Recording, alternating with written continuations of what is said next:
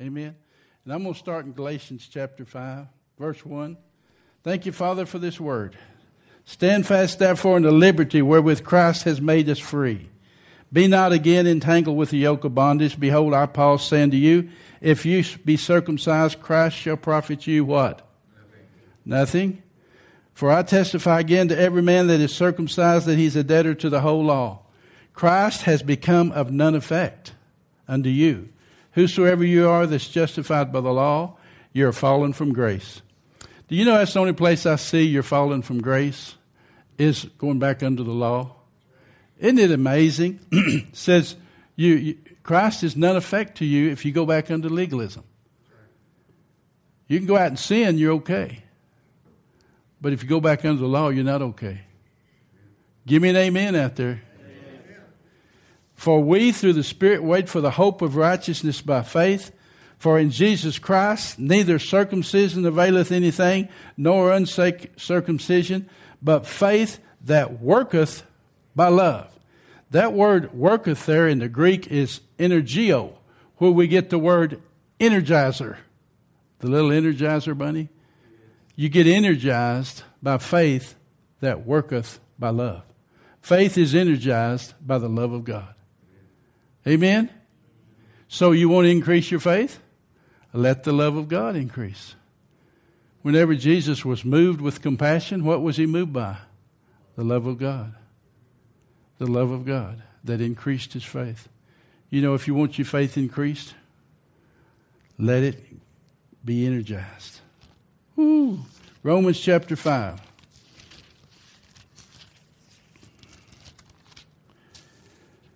Verse 1 Therefore, being justified by faith, we have peace with God through our Lord Jesus Christ. Well, I, I, I want to go up one more verse. I like this verse. It says of Jesus, verse 25 in chapter 4, who was delivered up for our offenses. Thank God we're coming up to Easter resurrection. Are y'all excited? But we don't stop there because he was raised for your justification. Listen, the cross got your sins forgiven, but the resurrection exchanged you to a new creation.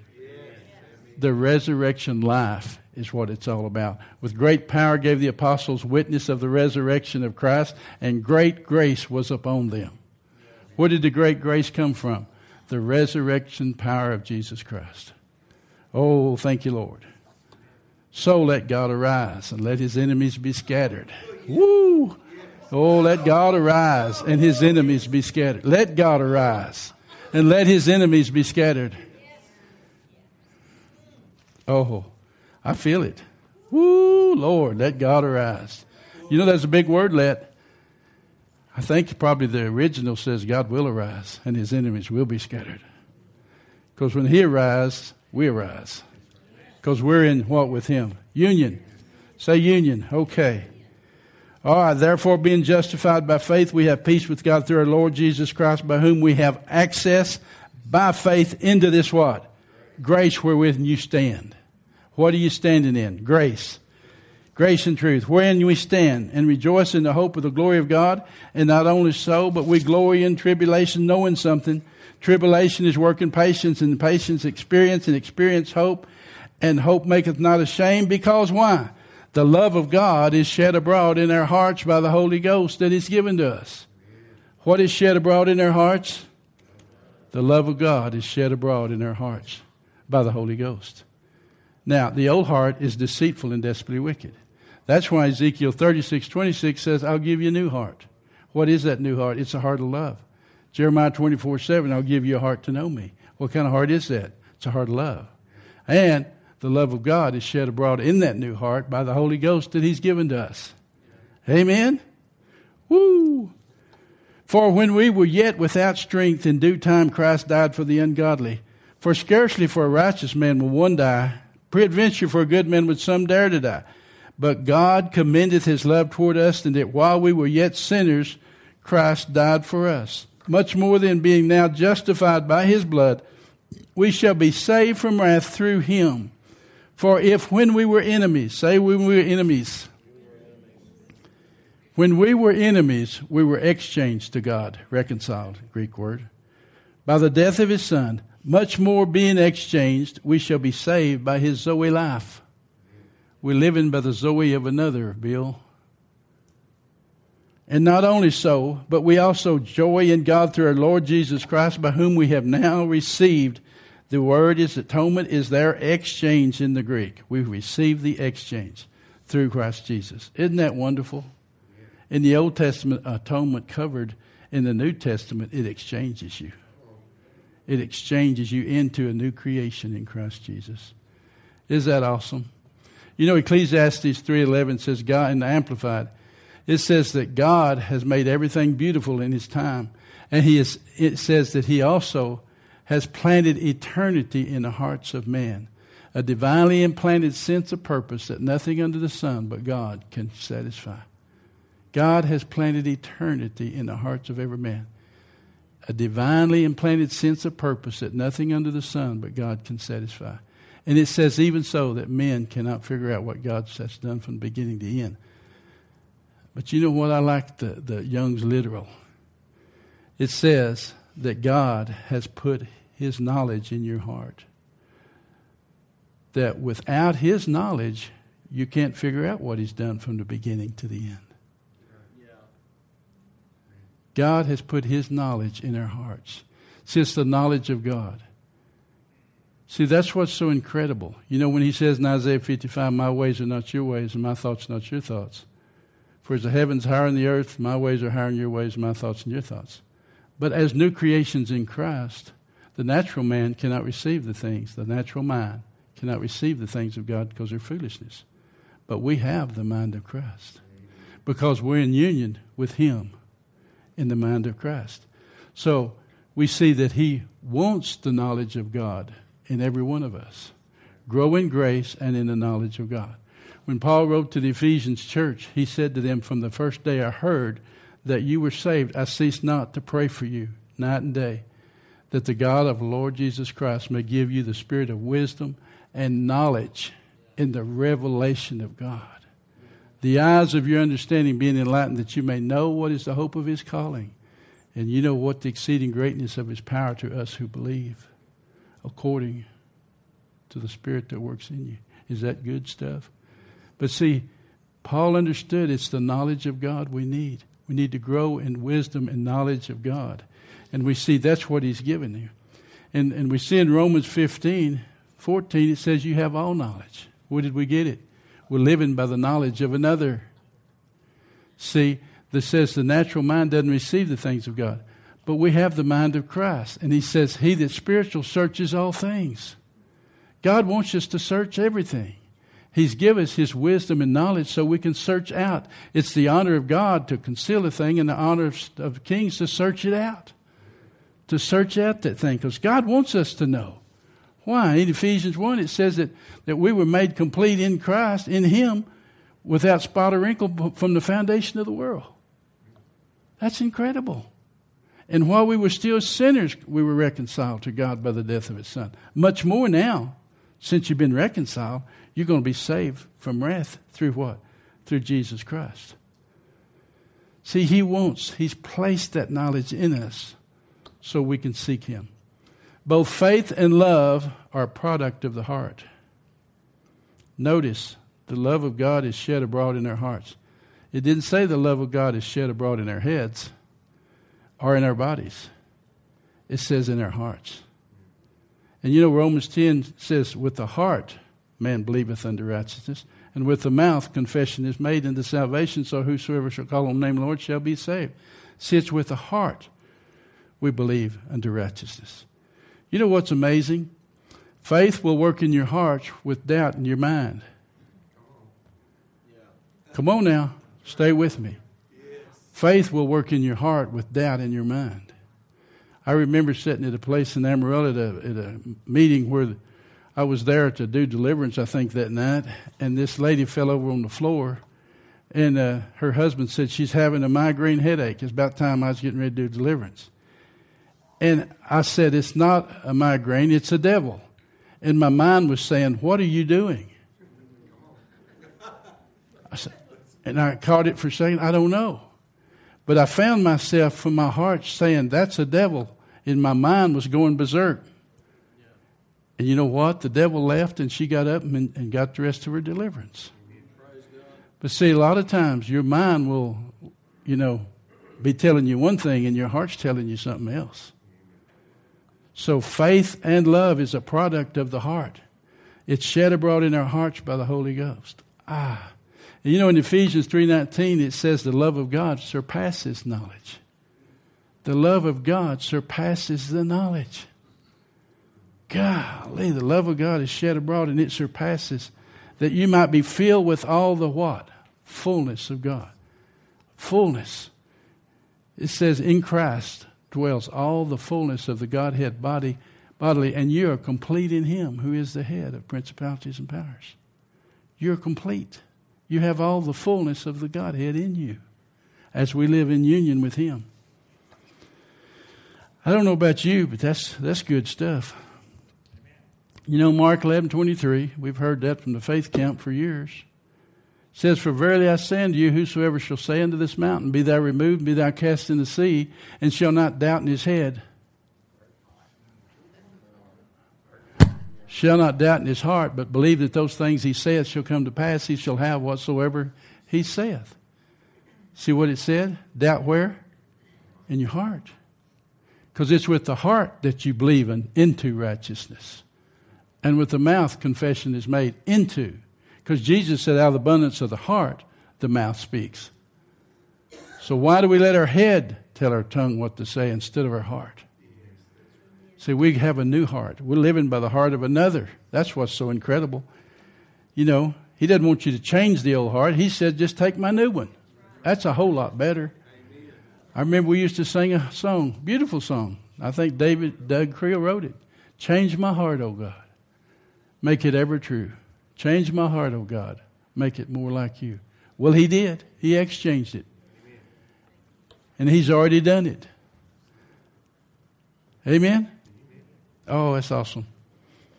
Woo, you may have to hold my mule before I get through here. Ah. With the heart, man believeth, not with the head. The God kind of love is the kind of love that's been given to us. 1 John 4 19 says we love him. Why? Because he first loved us. Why do we love him? Because he first loved him. The problem we have is trying to sub- substitute natural affection for divine love.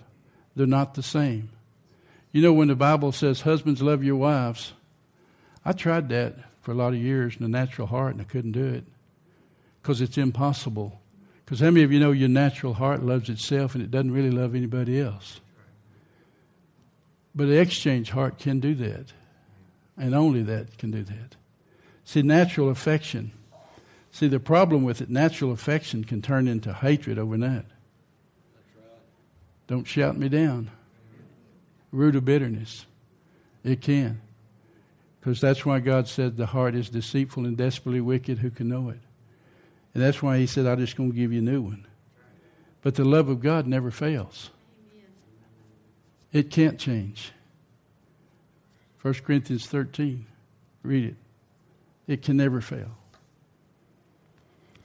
You know, as you read Mark 11, 23, and it goes on saying, And when you stand, pray and forgive if you have aught against any, that your Father in heaven may also forgive you. But if you do not forgive, neither will your Father in heaven forgive you. Boy, did I use that for a lot of years. And then I realized that works under the law, not under grace. Yeah, come on. If you don't forgive, he won't forgive. That's under the law. But Ephesians 4.32 says, Be ye kind, tender-hearted, forgiving one another, even as God for Christ's sake hath forgiven you. So because he forgave you, you can forgive others. Amen? Isn't that cool? Man, I missed it for a long time. Because you know what? God forgave me while I was a sinner. You know, I thought of Jesus, that he healed a lot of the people. I was reading something, but this guy is talking about why people are not healed, and he's talking about all the sin in their life and all the junks in their life. And God won't heal you till you get all that junk out of your life. And I was sitting there thinking, you know, Jesus said that Jesus, multitudes came to him and he healed them all. All. They were under the law. I don't remember one time, you know, that it shows us where he talked to them about their sin you know, even the woman, you know, he said, go and sin no more. He didn't comment on her sin. He just said, go and sin no more. Amen? So, we got a whole different. How many of you know we got a better covenant established on better promises? Are you thankful? So, why would you want to go back under the law where Christ is not effect to you? You know, we talk about being in union. You know, is that a scary thing to think that when you get back under legalism, that you release that union? Because you know what happens? The fruit of the exchange life is peace. Do you know what happens when you move back under legalism? Your peace goes out the window. Yeah. You're back under striving and struggling. And you're looking for peace and you're looking for joy. And you think you can find it. Jesus said, You search the scriptures, for in them you think you have life. That's what happens when you get into the law. And he says, But you won't come to me that you might have life. You won't. See, that's the only way. He is the way, the truth, and what? The life. And no man comes to the Father but through him. Isaiah 43 25 says, I, even I, am he that blots out your transgressions for my own sake. Who does he do it for? Why did he do all this from the foundation of the world? For his own sake. You know why? If you was God, would you want to look at everybody's sin all the time? Would you get tired of looking at sin after a while? You know why? He says, when he created man, he says, the heart of this people set on evil continually, and it grieved God in his heart that he'd made man. So that's why he gives us a new one. That's why he gives us a new heart. Because the old one is deceitful and desperately wicked. Jeremiah says. Amen. I, even I, am he that blots out your transgressions for my sake and will not remember your sins. Will not. Hebrews 8:12 For I will be merciful to their unrighteousness and their sins and iniquities will I remember no more. Many people let their heads dominate them instead of their hearts. 2 Corinthians 10:5 says casting down imaginations and every high thing that exalts itself against the knowledge of God and bringing into captivity every thought to the obedience of Christ. Every what? Thought most of your warfare is in your head. That's why he said, bring into captivity every thought. Amen. Get your heart and your, your head lined up to sing the same. Scripture says, Colossians 3 1 says, if you be risen with Christ, set your mind. Get a hold of that thing on things above, not on things of the earth, for you're dead and your life is hid in Christ. And when Christ, who is your life, shall appear, then you shall also appear with him in glory. Hallelujah. So, next verse, mortify what? Put off that old thing. Put off that old thinking, the old mind, the old will, old emotion. That's all part of the old soul that's not redeemable. So exchange it for the new one. Amen. Isn't it wonderful? Because it says, that, what does it do? It exalts itself against the knowledge of God. So where is the knowledge of God? It's in your heart. So it's a battle between your head and your heart that's going on. So he says, get a hold of that thing and bring it into captivity to the obedience of Christ. Amen. So we go back to Ephesians 4:32 and then we're going to go be ye kind tender-hearted forgiving one another even as God for Christ's sake hath forgiven you. Chapter 5 verse 1 be ye therefore followers of God. And what? As dear children and walk in love as Christ also has loved us and given himself for us an offering and a sacrifice to God for a sweet smelling savior. Galatians 5:13 says this, "For brethren, you've been called into liberty, not just to liberty, into liberty. Not just called to liberty, but the word is into liberty. How many of you feel like you're into liberty? I do. He's called you into liberty. Only use not your liberty for an occasion to the flesh, but by love serve one another. For all the law is fulfilled in one word, even in this, you shall love your neighbor as yourself. But if you bite and devour one another, take heed that you be not consumed one another. This I say, walk in the Spirit, and you shall not fulfill the lust of the flesh. For the flesh lusts against the Spirit, and the Spirit against the flesh, and these are contrary one to another, so that you cannot do the things you would. But if you be led of the Spirit, you're not under the law. Is that good? I want to read to you in Galatians and the Amplified, chapter 6. Where do I start? I'm going to start in verse 6. Let him who receive instruction in the Word of God share all good things with his teacher, contributing to their support. Do not be deceived or deluded or misled. God, God will not allow himself to be sneered at, scorned, or disdained or mocked by mere pretensions or professions or his precepts being set aside. He inevitably deludes himself who attempts to delude God. For whatsoever a man sows, that and that only will he reap. For he that sows to his flesh, lower nature, sensuality, will from the flesh reap decay and ruin and destruction. But he that sows to the Spirit will reap of the Spirit life eternal. And let us not lose heart and grow weary and faint in acting nobly and doing right. For in due time, at the appointed season, we will reap if we faint not. If we loosen not, relax our courage and faint. So then, as the occasion and opportunity opens to us, let us do good morally to all people, not only being useful and profitable to them, but also doing what is for their spiritual good and advantage. Be mindful of the blessings, especially to those of the household of faith, those who belong to God's family with you, the believers. Amen. Is that good? I think I needed to read some more. Let me go down a little further. All right. Now that's good enough. You like that? If you sow to the flesh, you reap of the flesh. But if you sow to the Spirit, you reap of the Spirit life everlasting. Oh, thank you, Lord. Jeremiah thirty-three twelve says this Thus saith the Lord of hosts, again in this place, which is desolate, without man, without beast, and all the cities thereof shall be a habitation of shepherds, causing their flocks to lie down. So, what's the goal of shepherds today? Cause their flocks to what? So, what causes you to lie down? There is a rest to the people of God. But he that's entered into his rest has to first cease from his own labors as God did from his.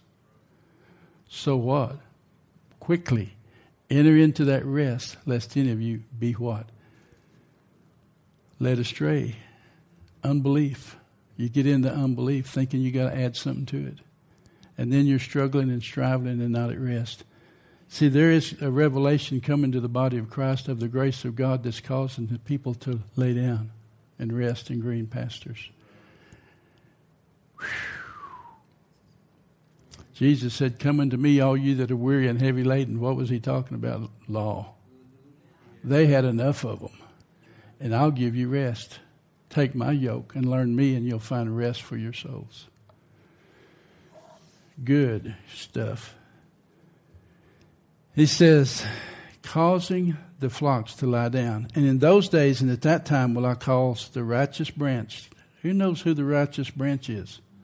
The Messiah to grow up to David, and he shall execute justice and righteousness in the land. Verse 16 says, In those days Judah shall be saved, and Jerusalem shall dwell safely. And it, this is the name which you will be called, the Lord our righteousness. Oh man, Christ was in, God was in Christ, reconciling the world to himself. And he says he made Jesus to be sin for us who knew no sin, that we might be made the righteousness of God in him. The Lord our righteousness. You're living by the righteousness of another. Woo! Doesn't that give you peace? The Lord our righteousness. You know, we can have faith to move mountains, but if we're not walking in love, faith is ineffective for us. It doesn't matter if you can move a mountain. Right? Matthew 9, 35 and 36, Jesus went about all the cities and villages teaching the gospel of the kingdom, healing some sicknesses and diseases. All sicknesses and diseases among the people. And he saw the multitude. He was moved with compassion. See, I believe compassion and love is the key to see faith grow. Yes. And see what's so wonderful about it. How many of you have ever tried to work up compassion? especially if you're a prophet. You can't. But you can live by the compassion of another. Right? So we got to let the love of God be shed abroad in our hearts by the Holy Spirit. Come on up, Eric. I'll quit. I'll save the other two pages for next time. You'll keep, Bill. I figured that out a long time ago.